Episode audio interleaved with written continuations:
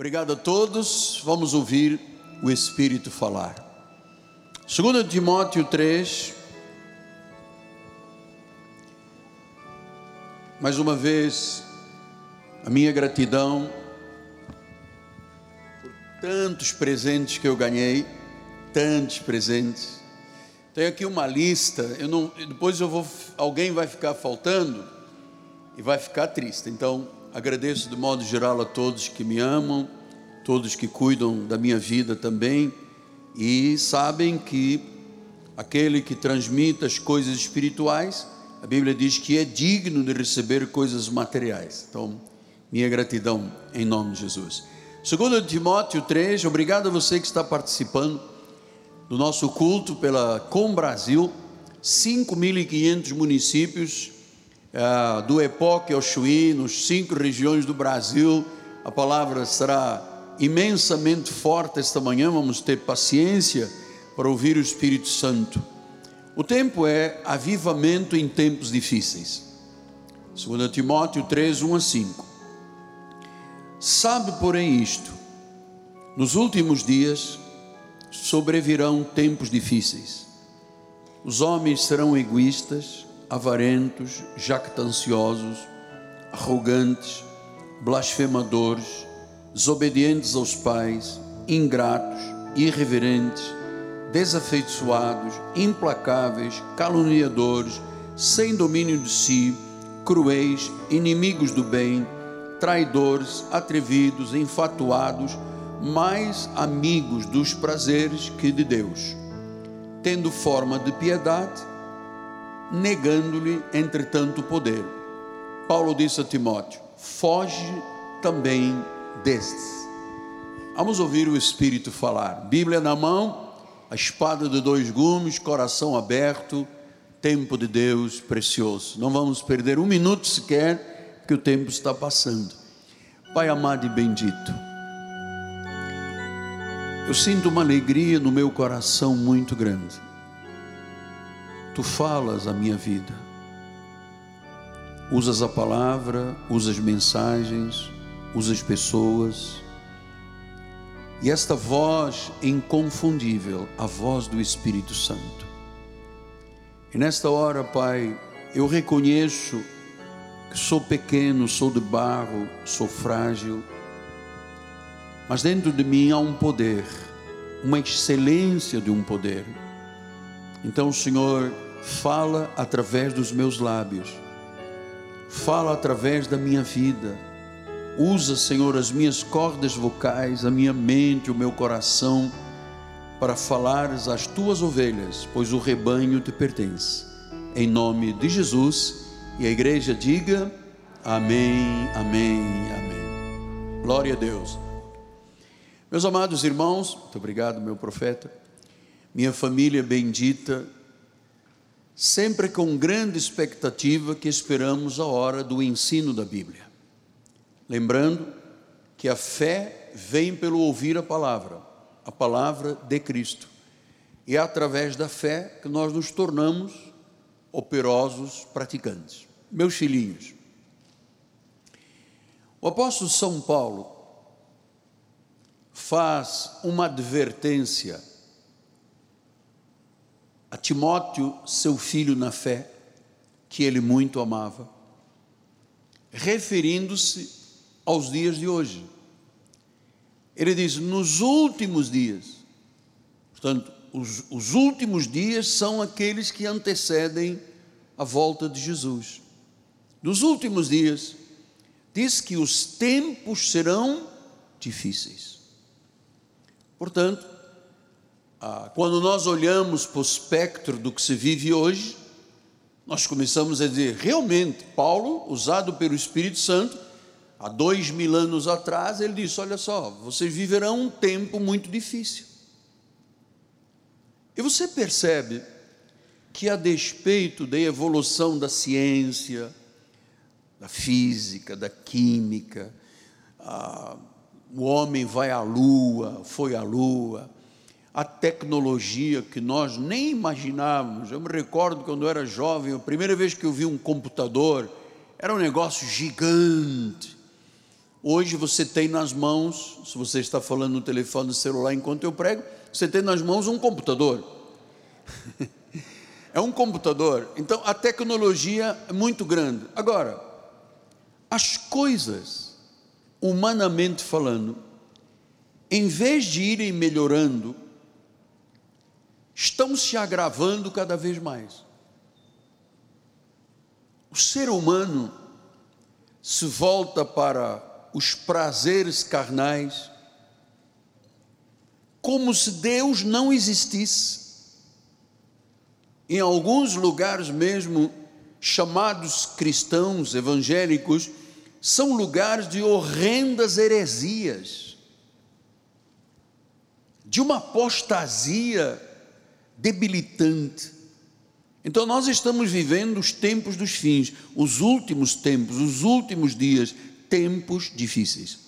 Esta expressão, tempos difíceis, da palavra difícil, vem de uma palavra original grega, chapelos, que quer dizer difíceis, árduos, tensos, maldosos, dias de muita tribulação. Então veja que Paulo se refere a dezoito palavras absolutamente negativas do que é que é o ser humano nos dias do fim.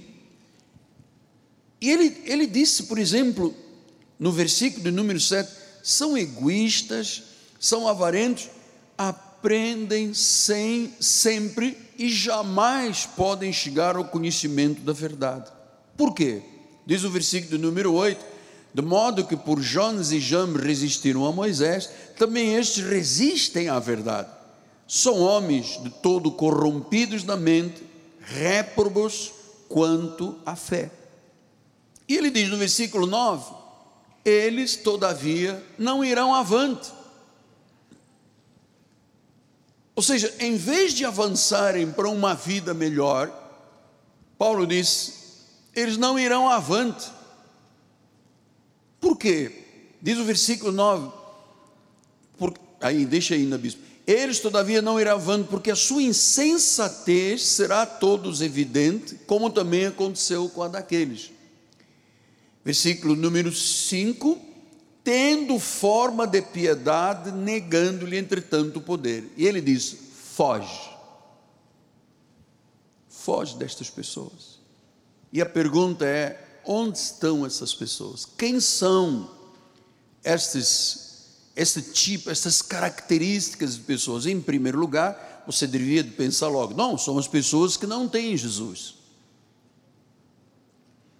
São as pessoas perdidas neste mundo, são as pessoas desobedientes, é verdade, uma grande parcela, você disse a verdade, mas nós estamos cuidando da igreja de Jesus, e pela experiência que eu tenho, de quarenta e três anos de obra de Deus, quarenta e três anos, tem muita gente aqui que ainda não viveu o tempo que eu tenho de obra de Deus. Eu posso lhe asseverar, mão na Bíblia Sagrada, que muitas dessas pessoas estão acobertadas com o véu da igreja, das igrejas. É por isso que o Espírito Santo começou a mostrar ao nosso ministério profeticamente que Deus quer fazer um avivamento, que Deus quer se derramar sobre a igreja, que Deus quer fazer um movimento extraordinário, que vai produzir resultados extraordinários, que são fruto de muitas horas, de batalhas de oração. Amados, todas as igrejas praticamente têm os seus grupos de oração, durante muitos anos, batalha de oração, intercessores fervorosos, pessoas que se colocaram diante de Deus dizendo, Senhor, manifesta-te, visita-nos, derrama-te sobre nós, faz um avivamento, ou seja, move-te tu de forma viva dentro do que Deus criou a igreja. Olha, amados, Se não houver um avivamento em nosso país, se não houver um avivamento em muitos países que são de viés cristão, sejam católicos, protestantes, se não houver um avivamento, todos caminham para um estado muito semelhante ao paganismo de Roma, porque o homem fica à mercê da sua livre escolha. E você viu como é que Paulo criou estes sinônimos tão negativos, mostrando que o homem vai de mal a pior, e é isso que nós temos visto, é isso que nós temos visto, e é aqui que tem que entrar o avivamento, é aqui que tem que entrar algo que vai salvar o nosso cidade, o nosso município, o nosso estado, o nosso país. E eu vou lhe dizer, muitos países do mundo vão ver o fogo da presença de Deus, vão ver o fogo do poder de Deus, vão ver o fogo da pureza divina, vão ver o fogo da palavra, o fogo do Espírito Santo, que vai ser manifestado no tempo do avivamento. Isaías cinquenta e nove, dezenove diz: temerão pois o nome do Senhor desde o poente e a sua glória desde o nascente do sol, pois virá como torrente impetuosa, impelida pelo Espírito Santo. Então Deus está dizendo que haverá um momento que todos vão começar a temer a Deus. Eu já disse aos senhores várias vezes, por que que isto não tinha acontecido até então? A expectativa é que com a pandemia que se viveu, o Brasil já perdeu seiscentos e cinquenta e cinco mil pessoas, o mundo já perdeu mais de seis ou sete milhões de pessoas. O que era a expectativa de um profeta de Deus? É que milhares de pessoas corressem para as igrejas. Eu, eu cheguei a pensar, vamos ter três cultos domingo de manhã, cultos menores, três cultos à noite. Eu me preparei, mas como as coisas se vão de mal a pior, o que é que aconteceu? sessenta por cento da nossa, cinquenta e cinco por cento da nossa igreja e das igrejas do mundo, o povo ainda não voltou.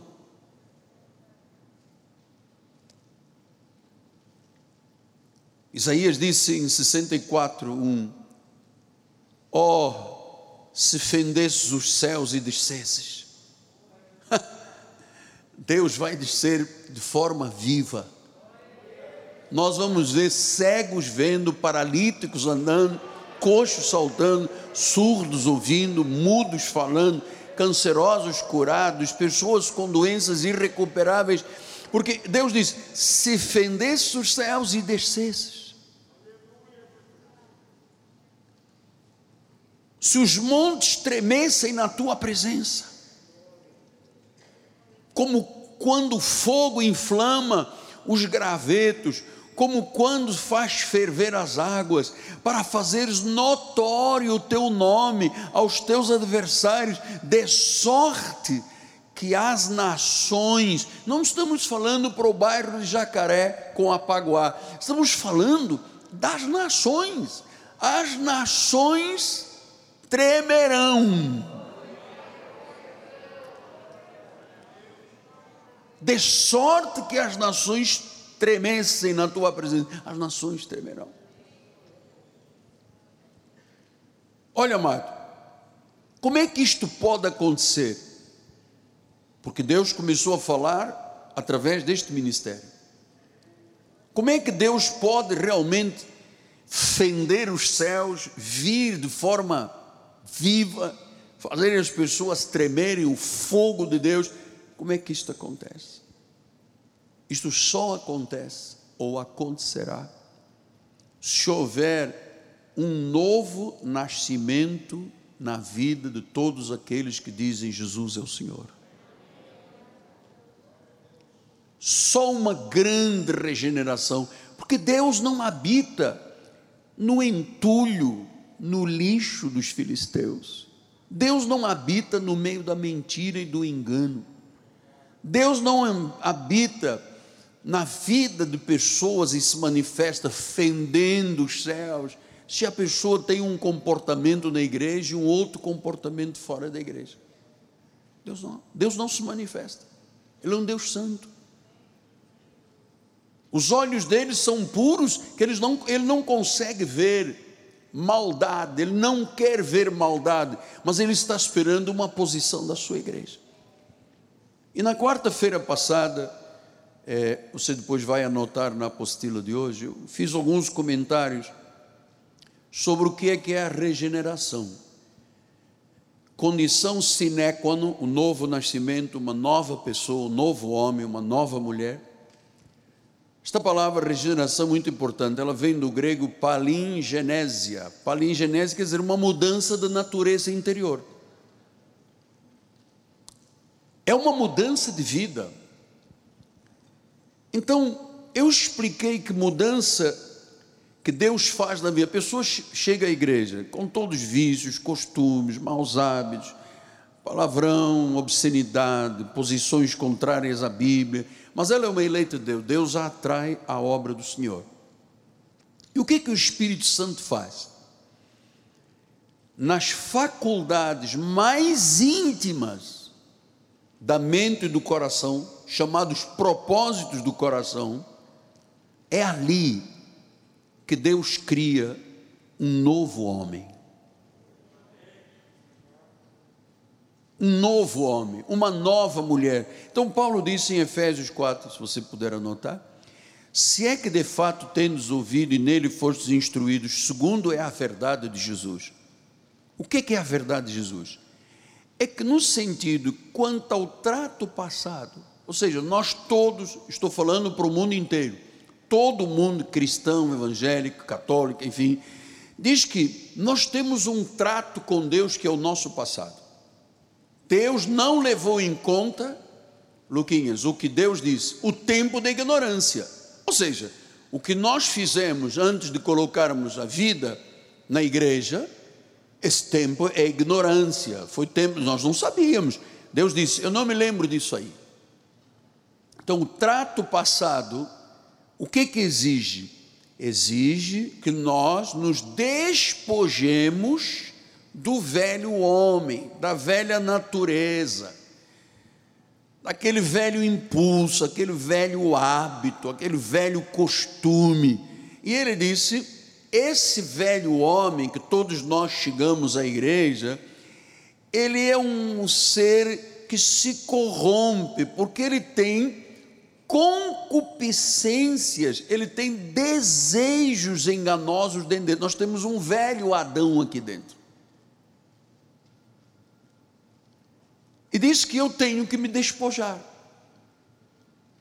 eu tenho que reconhecer o que não é correto na minha vida, ouvir o Espírito Santo falar, e ele fala, amado, está falando, para que eu me despoje disso que se corrompe, que não pode fazer mais parte da vida de um crente. O crente não pode ter concupiscência, como os hispânicos dizem, né? Desejos enganosos, não pode mais ter desejos que enganam. E ele diz depois o que acontece: o trato passado você se despoja e você sabe que você se corrompe se esse passado estiver presente. Ah, mas se corrompe. Então, segundo Coríntios cinco, dezessete, o Senhor diz, se alguém está em Cristo, é uma nova, hein? Ele passou por uma palingenésia, uma mudança da natureza interior, é uma nova criatura. Você admite, por exemplo, que um homem evangélico bata na sua esposa? Você admite que uma pessoa que realmente nasceu de novo, quanto ao trato do passado está despojado, agrida outra pessoa? Mas não é agrida na rua não, é nas, na igreja. Você admite, você passa pela mente de uma pessoa que diz, porque eu sou, porque... essa pessoa não é nascida de nada, porque esse velho, esse passado, esse Adão tem que ser despojado, amado.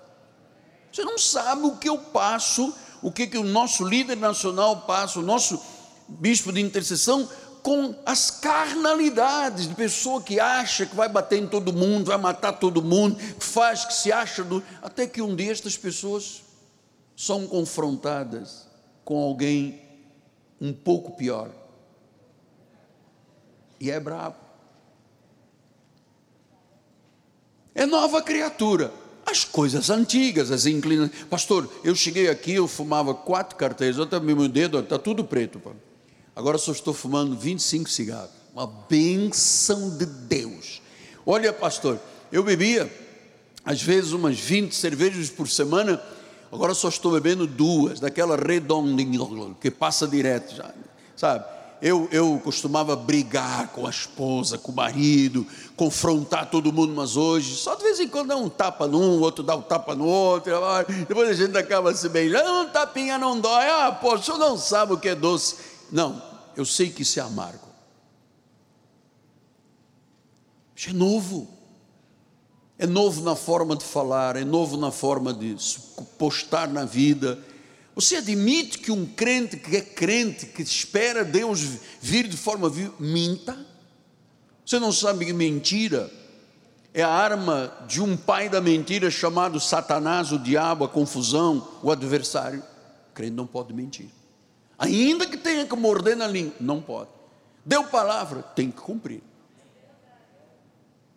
Nós temos um advogado muito nosso amigo, nosso padrinho, que ele disse assim: Miguel, o teu problema é que você acha que todo mundo vai responder conforme você se posiciona na vida.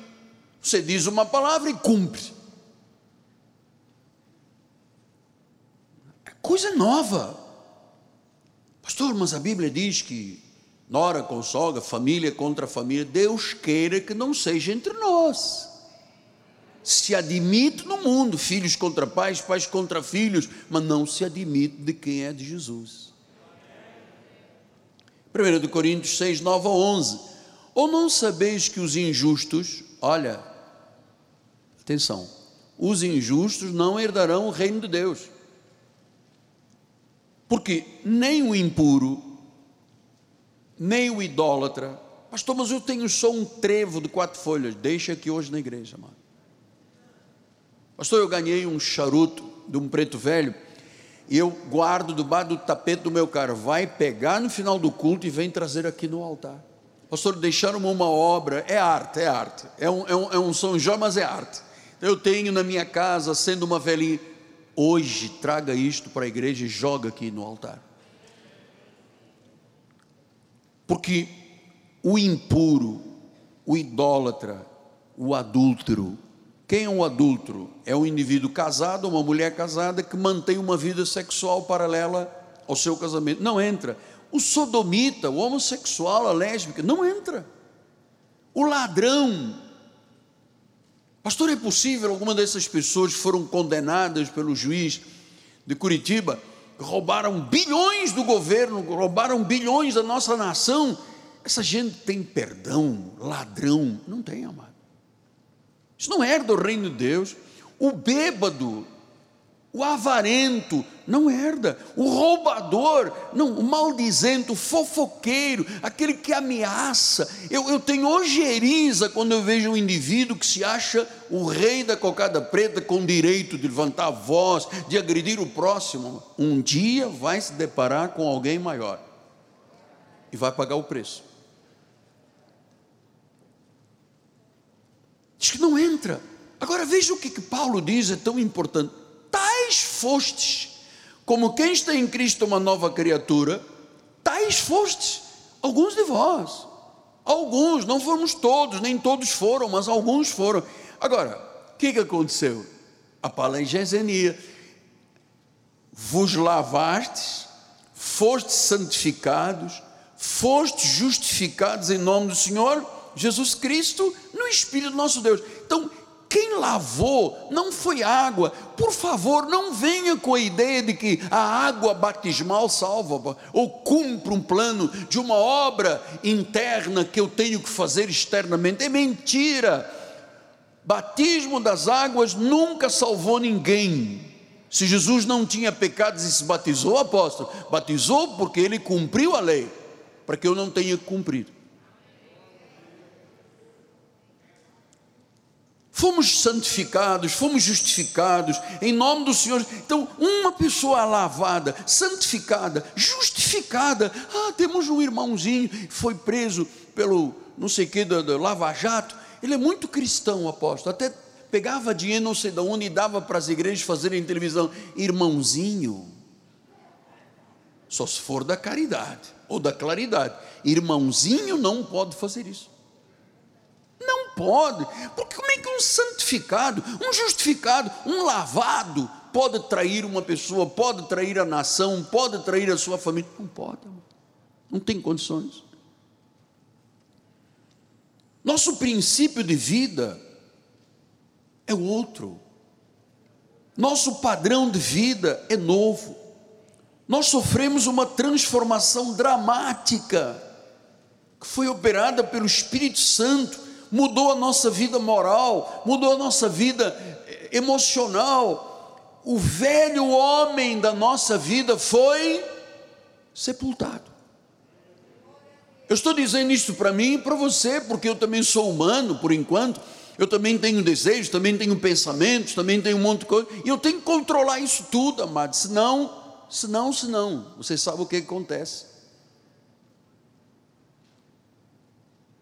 Colossenses três, ele explicou: fazei morrer a vossa natureza terrena. Ora, veja o que está dentro da carne de um ser humano. Está falando com a igreja de Colossos, com os colossenses. Faz morrer, despoja-te do velho homem, faz morrer a tua natureza, porque na carne tem prostituição, impureza, paixão lasciva, desejo maligno, avareza, idolatria. Por estas coisas vem a ira de Deus sobre os filhos da desobediência. Vamos em frente. Ora, nessas coisas, nessas mesmas coisas, andastes vós noutro tempo. Então, se admite que uma pessoa num outro tempo, que era o antes de Cristo, antes de ser uma nova criatura, tenha passado por essas coisas, mas quando você vivia nelas, diz o apóstolo São Paulo. Agora, você está percebendo a mudança paligenesia, paligenésia, essa coisa que Deus faz lá no profundo coração. Você tem até às vezes vontade de pecar, mas lá dentro tem uma voz que diz: se você pecar, você está, ah, porque vai ser disciplinado, corrigido, açoitado, olha a vida eterna, olha o Espírito Santo, e você fica naquilo, e você sabe que este é um novo nascimento, que há pessoas que pecam e dizem: e daí? Pequei, e daí? Fiz aborto, e daí? Corpo é meu. Me prostituí, e daí? Eu faço o que eu quiser, sabe? Disse: despojai-vos. Tem que dizer, se você está lutando com a língua, com a verdade, com situações, ele disse, tudo isso você tem que se despojar. Ira, pastor, tem gente irado, é, irado, ameaça, a igreja dá murro na parede para todo mundo tremer de medo. Ah, meu Deus, é porque você nunca foi ao exército. Se você fosse a uma guerra, o exército não teria medo de ninguém que bate, dá murros nas paredes, amado. A vida passa, olha, já passou, estou mudando outra vez. Ó, Deus disse, te dei vida, agora veja como é que você viva, vive. Então você vê a pessoa irada, trato com Deus, ajoelha e diz: Senhor, eu tenho uma coisa que quando eu vejo alguém, eu tenho uma explosão de ira. Então o Senhor muda o meu caráter, muda a minha personalidade, eu tenho que olhar para esta pessoa sem desejo de esganá-la, porque quando eu vejo a minha sogra, eu tenho uma vontade. Se você tem vontade é que você quer, se você quer é que você tem ira, tem que se despojar, indignação, maldade. Você sabe que para o puro tudo é puro, mas para o impuro até o que é puro é impuro. Então, tem que despojar da maldade, da maledicência, da linguagem obscena. Tem pessoas que dizem, cinquenta palavras, trinta e duas foram obscenidades. Não pode. Não mintais uns aos outros. Você veja as qualidades do que, que é a vida de um novo nascido. Uma pessoa que é de Deus. Não minta. porque você se despiu do velho homem com os seus feitos, despiu-se, despojou-se do velho homem e se revestiu do novo homem. E como é que este homem novo chega? Pelo pleno conhecimento, segundo a imagem daquele que o criou. É pela mensagem, é pelo estudo da Bíblia, é pela oração, é por conhecer a Deus, que você quer ser mais como Ele. Eu vou te dizer, essa é a tua luta e a minha luta, e a luta de todos nós, enquanto aqui vivermos. Agora, você sabe que, se eu não fizer morrer a minha natureza terrena, você sabe que a vida de um pastor passa por duas ou três situações muito graves. Uma, a glória de Deus não pode tocar. Dois, dinheiro alheio não pode tocar. Três, única pessoa que pode dizer dentro do ministério, nosso administrador está me ouvindo, está ali, ele sabe, não se tira uma palha se eu não disser está autorizado. E ele tem esse temor, diz, eu não vou fazer nada, me pediram isso, o senhor concorda? Eu não concordo, não se faz. Porque eu não deixo esta questão do dinheiro. Nós já tivemos graves problemas no passado, porque quem toca no dinheiro de Deus está condenado. E outra, é o sexo alheio, né? Ah, pastor, eu sou fraco e tal, eu sou fraca. Isso não pode. Tocou na glória, tocou no sexo alheio, tocou no dinheiro de Deus, acabou a vida de um pastor. Pode pegar as botas e ir plantar batatas, vender alguma coisa, sei lá o que, na vida, mas não vai adiante. Então, meus amados, é uma necessidade urgente. O Espírito Santo quer se manifestar, mas se houver mentira no púlpito, seja de quem for que suba aqui ao púlpito, eu até prefiro que a pessoa seja honesta, diga, apóstolo, não vou mais subir, porque eu tenho um problema, não consigo me livrar da mentira, do engano, da mal, sabe, maledicência, não vou, é melhor eu ficar sentado. Ótimo, glórias a Jesus, isso mesmo, é mais honesto. Então, por que que você vê hoje a igreja tão tímida, de braços cruzados aí fora? Nós estamos cientes disto. Derramamento do Espírito Santo vai acontecer como resposta ao clamor da igreja, em termos espirituais, morais, econômicos, o que for, é uma resposta daquilo que você tem para oferecer a Deus. Se eu tenho um corpo, uma vida abençoada, se eu tenho uma vida de oração, se eu tenho uma vida de comunhão com Deus, eu posso dizer, Senhor, eis-me aqui, usa-me. Agora, se eu viver aos trancos e barrancos, posso dizer quantas vezes quiser dizer, usa-me, que Deus não usará. Ah, o apóstolo São Pedro ainda foi terrível nesse aspecto. Ele diz, olha, trata a tua mulher com dignidade. Ela é a parte mais frágil, porque senão as tuas orações serão... Tem muito homem que vai para o monte, Senhor, arre...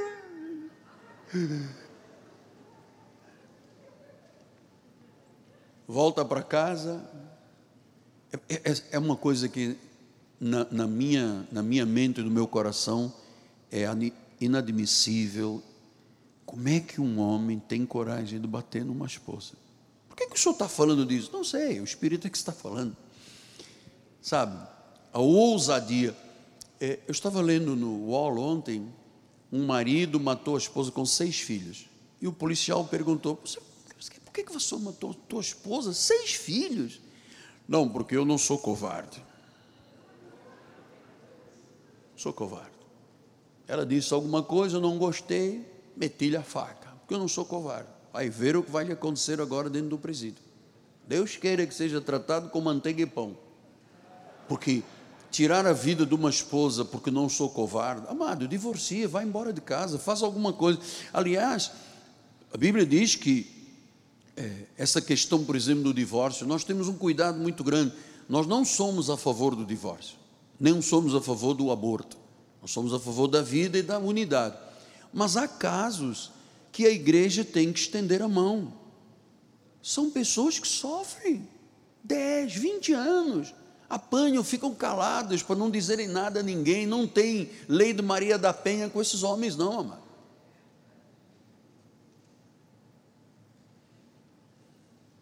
Pessoas que têm conjugação carnal, fazem sexo, têm filhos e depois maltratam. Como é que pode uma pessoa maltratar, depois querer que a esposa sirva? Outra coisa, as esposas que não sabem que têm obrigação espiritual, moral e física, dá prazer ao seu marido.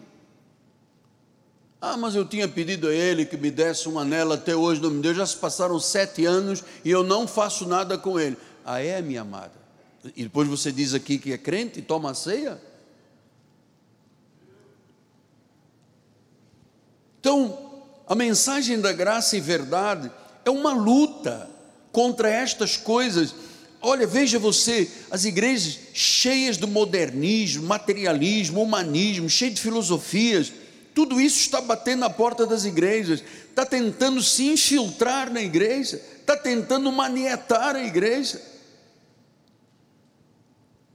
Jesus disse, as portas do inferno não podem prevalecer, não podem. A ovelha ouve e segue, quem não é ovelha não consegue ouvir e não segue, amado. As portas do inferno não podem. Então eu quero dizer a todos, a igreja de Jesus é mais poderosa do que qualquer governo nesta terra. Governos passam, a igreja continua, ela tem dois mil e vinte e um anos na terra, vamos para dois mil e vinte e dois anos na terra, é mais poderosa do que tudo. Então nós vivemos uma era de medo, de guerras. Qual é a solução para tantos problemas? Eu vou lhe dizer, eu nunca imaginei na vida ver o que eu estou vendo e assistindo de horrendo, porque agora é uma guerra entre Rússia e Ucrânia, morreu já muita gente, tem lá dois homens poderosos, fortes, sabe, posicionamento, não sei quem é que tem razão, quem não tem, mas o povo está morrendo, milhares de pessoas, militares já morreram, nem tem conta, não importa, continua, joga agora hipersônico, joga bomba, joga isso, e o povo, dois homens se desentendem e o povo morre, amado. Você pensa que só tem uma guerra? Neste momento existem rebelio, rebel, rebeliões, ofensivas, guerras, conflitos, ah, insurgências, existem onze guerras fortes acontecendo hoje no mundo, onze guerras fortes, e muitas insurgências, muitas rebeliões com armas e fogo e não sei o quê, muitos, centenas. Nós precisamos, amado, de fazer algo mais pelo nosso país e por esta nação e pelo mundo. Nós precisamos de olhar para o autor da fé, o consumador da fé. Por quê? Porque só ele tem a resposta aos problemas e aos dilemas que a humanidade enfrenta. Foram entrevistar uma senhora que conseguiu escapar no meio de um tiroteio e ela disse, a única coisa que eu vi foi montanhas de ossos, porque as bombas desfazem, desintegram montanhas lá. E tem lá um indivíduo, é, morre, não tem problema não, tem que morrer mais. Tem outro dizendo, ah, ninguém vai me salvar, e o povo está lá apanhando. É assim mais ou menos como no Brasil, amado. O indivíduo lutou a vida toda, chegou, completou os anos para a aposentadoria, chega lá, ainda tiram dez por cento, e tiram vinte por cento, e tiram não sei o quê. O seu pastor trabalhou a vida toda, paguei o teto máximo, eu ganho mil e seiscentos reais da aposentadoria, mano. Ah, porque o senhor tem aqui um tempo, que o senhor não sei o que, um tempo, sim, mas eu não tinha o tempo de trabalho, tinha. Ah, mas o senhor não tinha bem a idade, tinha menos um ano, então o senhor vai levar, em vez de cinco e meio ou seis, o senhor vai levar mil e seiscentos, e cala a boca, porque se você começar a falar, vai te acontecer algo muito perigoso. Eu vou ter que trabalhar até o fim da minha ampulheta, olha, porque como é que eu vou viver com mil e seiscentos reais, se eu tenho uma família tão grande? Então nós temos que acreditar no Senhor, na sua palavra, no Todo-Poderoso. Amado, nós temos uma fé indestrutível, nós acreditamos no Deus vivo, na Bíblia, ela é o padrão da nossa vida. Então há milhões de pessoas no Brasil e no mundo que acham que não precisam da fé, não precisam da Bíblia, não precisam de Deus. Daniel já vinha dizendo lá em doze quatro, Tu, porém, Daniel, encerra as palavras, sela o livro, até o tempo do fim. Muitos esquadrinharão e o saber se multiplicará. É isto que é o nosso ministério. Vamos aqui esquadrinhando, dissecando, para que o saber se multiplique, porque uma vez que você tenha conhecimento, você não é mais destruído. O profeta disse, o meu povo é destruído porque lhe falta conhecimento. Então este sabe, pastor, por isso é que vocês aqui pregam uma hora, uma hora e quinze, sim, sem isto, você será muito vulnerável, amado, às armadilhas, aos enganos, aos falsos profetas. Então, é, nós não vivemos, o cristianismo da graça não é coisa do passado, não é uma coisa arcaica, é real, é verdadeiro, é atual. É, Salmo dez, quatro diz, o perverso na sua soberba não investiga, que não há Deus, são todas as suas cogitações. Olha o perverso, não existe Deus, não existe Bíblia, não existe igreja, não existe dízimo, não existe oferta, não existe evangelização. Por que que vocês estão emitidos nas televisões? Qual é o objetivo? Salvar vidas, mas todos vão morrer. O apóstolo acabou de dizer, só passa dos sessenta e cinco anos, oito por cento, oito em cada eh, cem pessoas. É verdade. Por quê? Porque a grande maioria morre porque não tinha Deus no coração, se mata, bebe, fuma, se desarticula todo, aí morre. Salmo dezessete, dez e onze, insensíveis, cerram o coração, falam com lábios insolentes, andam agora cercando os nossos passos, fixam em nós os olhos para nos deitar por terra. É isso que o mundo está fazendo. O mundo quer entrar na igreja, o modernismo quer entrar na igreja, estão de olhos fixos. Tu pensas que os teus vizinhos só olham para você e dizem, ah, é o vizinho? Ele quer saber qual é o seu comportamento, o que é que você fala, o que é que você diz, como é que você trata o marido, como é que você trata a esposa. Estão de olhos fixos. E qual é o objetivo do mundo? Nos deitar por terra. Você não viu quando houve a pandemia? Que que a primeira coisa que o governo fez? Fecha as igrejas. Porque eles sabem que a igreja é o lugar de fortalecer as pessoas. Eu vi um governador dizendo, quem não me obedecer, eu mando prender.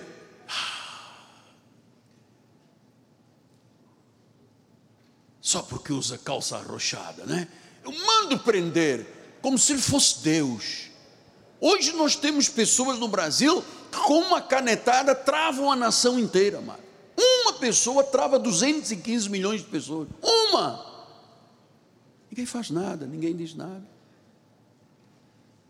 Os trilhões que foram levados para fora do Brasil, para construir em outros países, que não foi devolvido, não foi pago, quem é que cobra de quem? Quem é? Então todo mundo tem chave de um cofre, tira, e aí o povo, quem sofre é o povo, quem sofre é o povo. Porque quem é rico, é rico. Tem gente que hoje é assim, ai, estou com vontade de comer um bife folheado a ouro, chama o meu avião, vou comer em Nova York, logo à noite já estou em Nova York, comer um bife folheado a ouro. três ou quatro por cento do Brasil tem domínio financeiro sobre duzentos e quinze milhões. Então nós não podemos confiar em homens, amados. Nós temos que estar fixados em Deus, porque os homens são insensíveis, cerram o coração, têm lábios insolentes, são soberbos, acham que não terão o final, acho que a vida para aqui, a vida não para aqui, amado. Diz assim, a vida não para aqui. Os ângulos são conectados e a vida está correndo, não para aqui. Por isso é que eu estou te dizendo já há bastante tempo, veja a forma que você vive, porque grande parte, oito por cento tem mais de sessenta e cinco anos no mundo, oito por cento. Ah, puxa, quer dizer que então agora ao domingo eu tenho que estar na igreja? Tem. O teu cristianismo não pode ser mensal, você não é cristão. Teu cristianismo tem que ser vinte e quatro horas, sete dias por semana. Substituíram Deus. Ah, e o que eu estou lhe dizendo que é mais problemático é que substituíram Deus pela razão, pelo modernismo, começaram a adorar outros deuses que não são Deus, adoram a criatura no lugar do Criador. Hoje, Freud, para alguns altares, é muito mais poderoso do que Jesus. Não se fala nem em Jesus, é Freud, porque Freud, porque Freud. Ok, eu também estudei psicanálise, também me formei, eu não comprei curso de ninguém não, eu me formei, tenho, defendi tese, mas ótimo para conhecimento, glória a Deus, mas eu não ponho à minha frente Freud, à minha frente, por trás, de lado, de dentro, é Jesus, amado. Eu ouço os, os ensinamentos, a filosofia é muito bonita, tudo é muito bonito, o humanismo, né, o positivismo, o materialismo, é tudo muito bonito, mas isto não está na frente da minha vida. Aí as pessoas se entregam ao espiritualismo, à feitiçaria, ao mapa astral, a cartomante, com uma Bíblia na mão. Não pode. Ainda dizem, ah, todas as religiões são boas. Olha, amado, a fé verdadeira, nesta pandemia, foi posta de lado por mais de sessenta pessoas. Sabe o que as pessoas estão dizendo ao mundo? Deus está morto. É uma guerra da alma. Se você não estiver atento, quem me conhece há muitos anos, eu sempre tive a minha posição. Nunca andei capengando. Um pé no mundo, um pé na igreja, um pé no mundo, um pé na... Nunca, nunca na minha vida, são quarenta e três anos, eu acho que por causa de me ter formado fora do país, eu acho que duas ceias eu não participei na minha vida toda, porque eu estava estudando fora. Deus não está morto, nós temos que dizer isto à humanidade. Pedro, em primeira Pedro dois, onze, ele diz, amados, exorto como peregrinos, forasteiros sois, a vos absterdes das paixões carnais, que fazem guerra contra a tua alma. Há uma guerra, não é a guerra da Ucrânia com a Rússia, com tiro e, e bomba hipersônica, é uma guerra espiritual. Temos um adversário chamado diabo, ele veio para matar, roubar e destruir. Você pensa que ele mudou alguma coisa? Ah, nós temos um grupo na igreja orando e jejuando para que o diabo se converta. Ah, a minha avó portuguesa dizia, Ave Maria.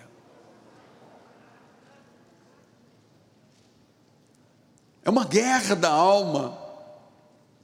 Porque todo ser humano que não tem Jesus tem fome de Deus, e só Jesus pode satisfazer a alma, só a comunhão com Deus. Por que, apóstolo? Porque em primeira João cinco, dezenove diz, sabemos que somos de Deus e o mundo inteiro, o mundo inteiro quer dizer, todos os países do mundo estão jazendo em quê? No maligno. Moralmente o mundo jaz no maligno, espiritualmente o mundo jaz no maligno. primeira Coríntios um, vinte e sete diz, pelo contrário, Deus escolheu as coisas loucas do mundo para envergonhar os sábios, escolheu as coisas fracas do mundo para envergonhar os fortes. Deus sabe quem ele separa. Eu vou dizer, amado, graças a Deus que você é um separado por Deus, você tem uma vocação celestial, você tem uma chamada santa, honre, a vida está passando, amado. Você, quando é que você vai se consagrar a Deus? Porque a vida passa. Luílio Pro disse, é a realidade inexorável, passa. E o que é que eu vou depois chegar diante de Deus? Todos nós prestaremos contas diante de Deus. Vou dizer o quê? Quando o Senhor me olhar, Ele vai dizer, servo o quê? Bom ou mal? Tem que dizer servo bom, para isso eu pago o meu preço, para isso eu abdiquei muito da minha vida, para que Deus sempre fosse exaltado. Minha esposa está me dizendo ontem, eu sei, em quarenta e três anos de pastor, e em quase cinquenta anos de pregador, quantas vezes você tirou trinta dias de férias? Nunca.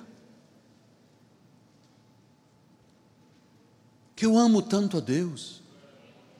Você viu aí, eu vim da cadeira de rodas, das muletas, eu, eu, um acidente, necroses, eu, eu sei o cheiro da morte, eu vivi nove meses dentro do C T I, eu sei o que é o cheiro da morte. Então, o homem tem a mente cheia de novidades, mas a sua alma está vazia. Gerações inteiras se passaram sem alguém da família dizer sou feliz. Dizem que o mal é bem e o bem é mal. Paulo disse em primeira Timóteo seis, onze, tu, porém, ó homem de Deus, foge destas coisas, antes segue a justiça, segue a piedade, segue a fé, segue o amor, segue a constância, segue a mansidão, é? Foge, busca a justiça de Deus, amado. Deus nunca te deixará envergonhado, nunca, nunca te desamparará. Estou aqui há quarenta e três anos neste altar, nunca Deus me desamparou. Olha que nós chegamos a ter cultos de quarta-feira, com tantas necessidades, oitocentas, mil pessoas, resultado, mil reais, disse, meu Deus, Miguel, a igreja é minha,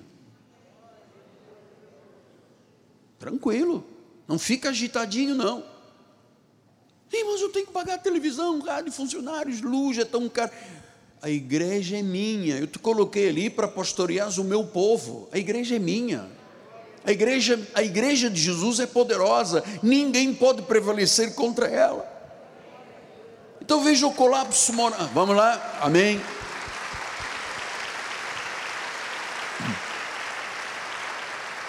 Então veja o colapso moral das sociedades, ódio racial, uma coisa que enoja o ser humano, é imaginar que há pessoas que são diminuídas, apoucadas, pisadas pela cor da pele.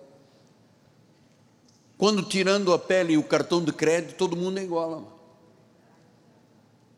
Eu fico desesperado quando eu vejo o ódio racial, pessoas negras sendo maltratadas, você vê o crime, a intolerância, os preconceitos, as ideologias querendo tomar conta do que Deus disse que não pode. Deus disse, homem com homem, mulher com mulher, ponto final. Mas estão aí numa luta contra a igreja, tentaram agora passar na Alerja uma lei que proibia você na rua de falar de Jesus ou dar testemunho, graças a Deus não passou, senão nós não poderíamos nem evangelizar na rua, uma pessoa que precisasse de uma oração, graças a Deus.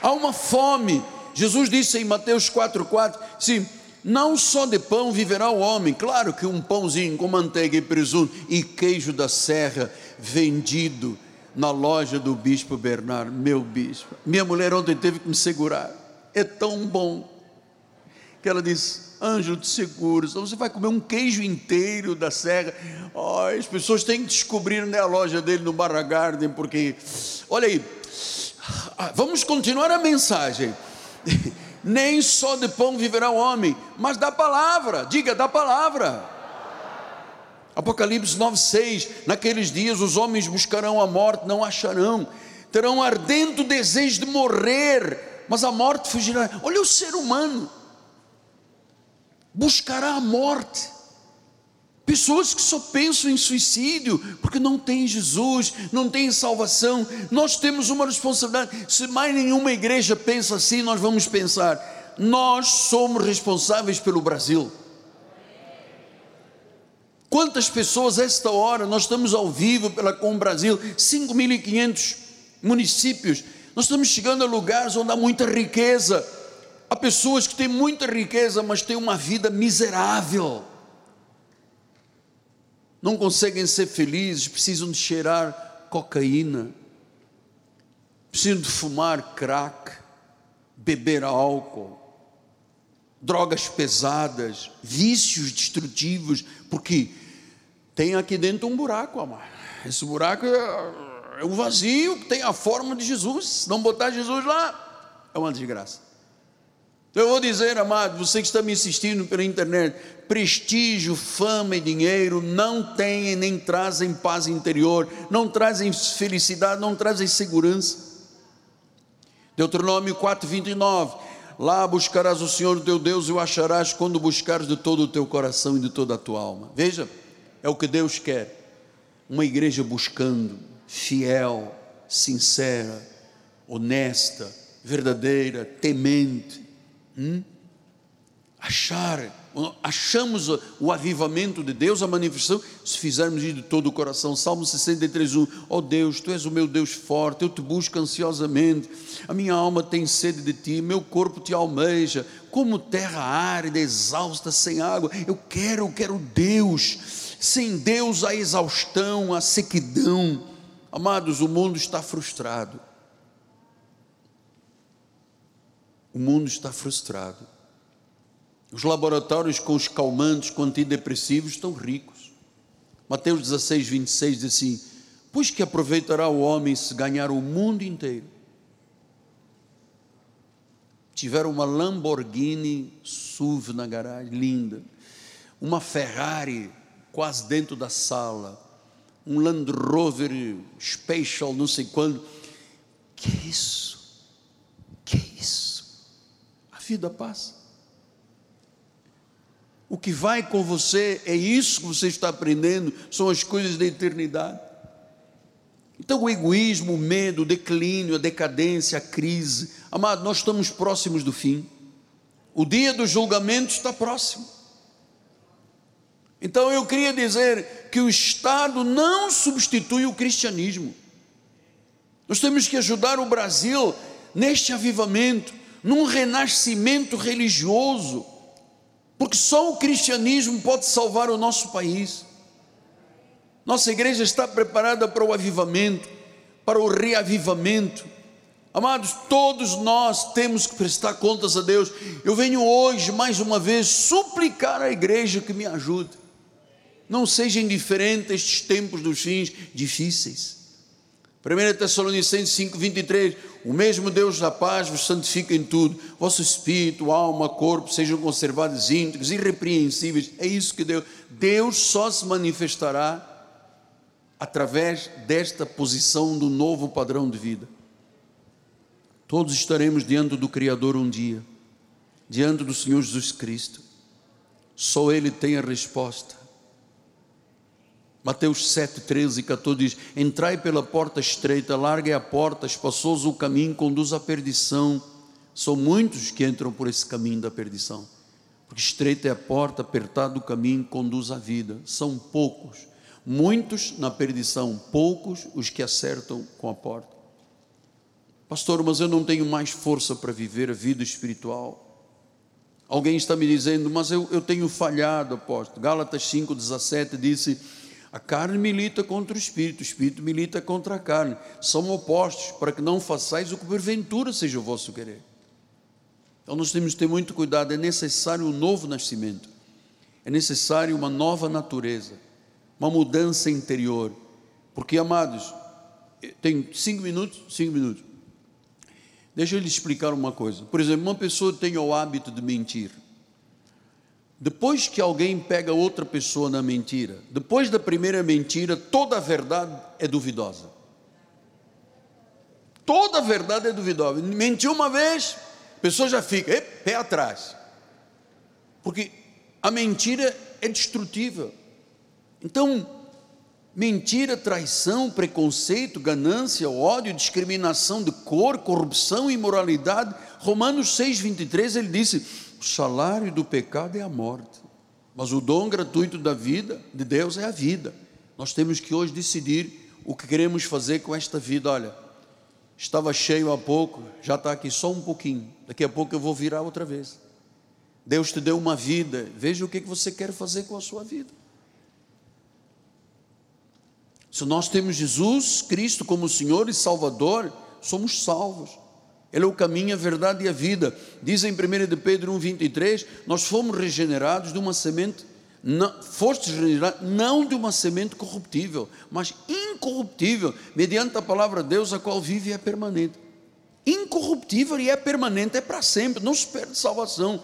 Paulo disse aos Gálatas dois, vinte, olha lá, Gálatas dois, vinte, não sou eu quem vive, é Cristo que vive em mim. Então você acha que o Cristo que vive dentro de uma pessoa bate no Cristo que vive na outra pessoa? Só Jesus, só Ele satisfaz a alma. Nós precisamos nos desembaraçar de todo o peso, do pecado, correr a carreira que nos foi proposta, amado. Desembaraçar quer dizer tirar o peso, tirar os empecilhos, tirar os fardos, os entraves, a acomodação, o egoísmo, as incredulidades, a indiferença, isto nos assedia. Então Paulo diz, quando ele diz desembaraçar, apotiteme, ele diz, tira o peso, tira o empecilho, tira o fardo, ouça o Espírito falar. Quando o Espírito falar, diga amém. Sua vida pode ser transformada pelo poder de Deus hoje. Haverá um derramamento grande na tua vida, um mover grande, porque João disse em primeira de João quatro, quatro, vocês são filhos de Deus, vocês venceram os falsos profetas, porque maior é aquele que está em vós do que aquele que está neste mundo. E eu termino com João três, trinta e seis, por isso quem crê no Filho tem a vida eterna, quem toda a vida se mantém rebelde contra o Filho, não verá a vida, mas sobre ele permanece a ira de Deus. Senhor, eis-nos aqui, nós queremos um avivamento, nós queremos um derramamento, nós não estamos satisfeitos apenas com o que temos vivido, queremos mais, porque tu tens mais, estamos unidos a ti, Senhor, somos um espírito contigo, e eu creio, Senhor, que chegou a hora, nós estamos tocando a trombeta, a trombeta está soando, Cristo vai voltar, são dias difíceis, oh, queremos somente a verdade, Pai, somente a verdade, somente a verdade, torna-nos pessoas firmes na fé, Pai, cristãos de verdade, Deus, que não haja mais nenhuma guerra da alma de alguém, alguém que estava guerreando, Senhor, teve até gente que não conseguiu ouvir a mensagem, bateu os pés, Pai, eu sei que o caminho tem duas posições, a porta larga, muitos vão para lá, a porta estreita, poucos. Em nome de Jesus, Pai, eis-nos aqui, Senhor, faça-se a tua vontade na nossa vida, em nome de Jesus, Pai. A igreja diga, amém, amém, amém. Olha, vou virar, você vai fazer com a sua vida...